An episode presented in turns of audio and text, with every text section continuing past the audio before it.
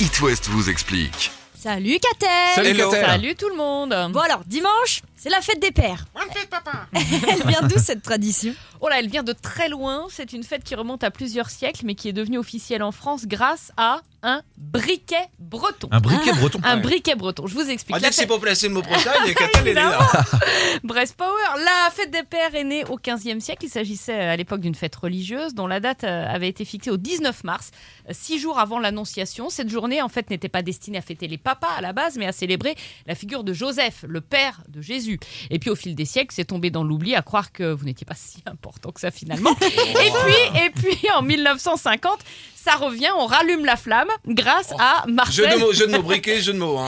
Marcel Kersia. Qui est Marcel Marcel est le directeur de la société bretonne Flaminaire.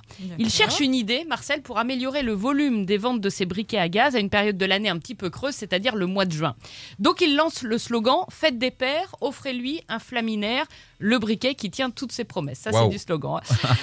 Eh ben, ça a été un coup de maître. L'événement Ah ouais a été reconduit les années suivantes et ça a été un tel succès que l'imprimerie Auberture, imprimerie rennaise, t'as vu Deuxième fois, Ah, a inscrit la fête des pères sur son calendrier. Et en 1952, un décret officialise la fête des pères pour de bon le troisième dimanche de juin. C'était un ministre euh, breton, je suis sûr.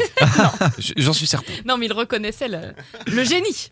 Et c'est seulement en France, là, du coup, Alors Katel non, c'est le cas aussi aux États-Unis, troisième dimanche de juin, mais beaucoup de pays ont conservé la date du 19 mars pour célébrer la fête des pères, même lorsque cette date a a perdu sa connotation religieuse. C'est le cas en Suisse, au Portugal, en Espagne, en Italie et dans certains euh, pays d'Amérique latine.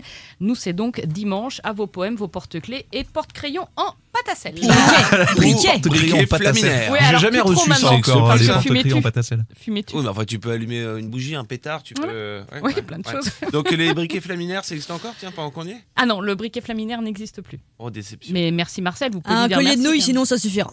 It West vous explique. À retrouver en podcast sur toutes vos plateformes. Vous avez une question Envoyez un mail à rédaction@itwest.com.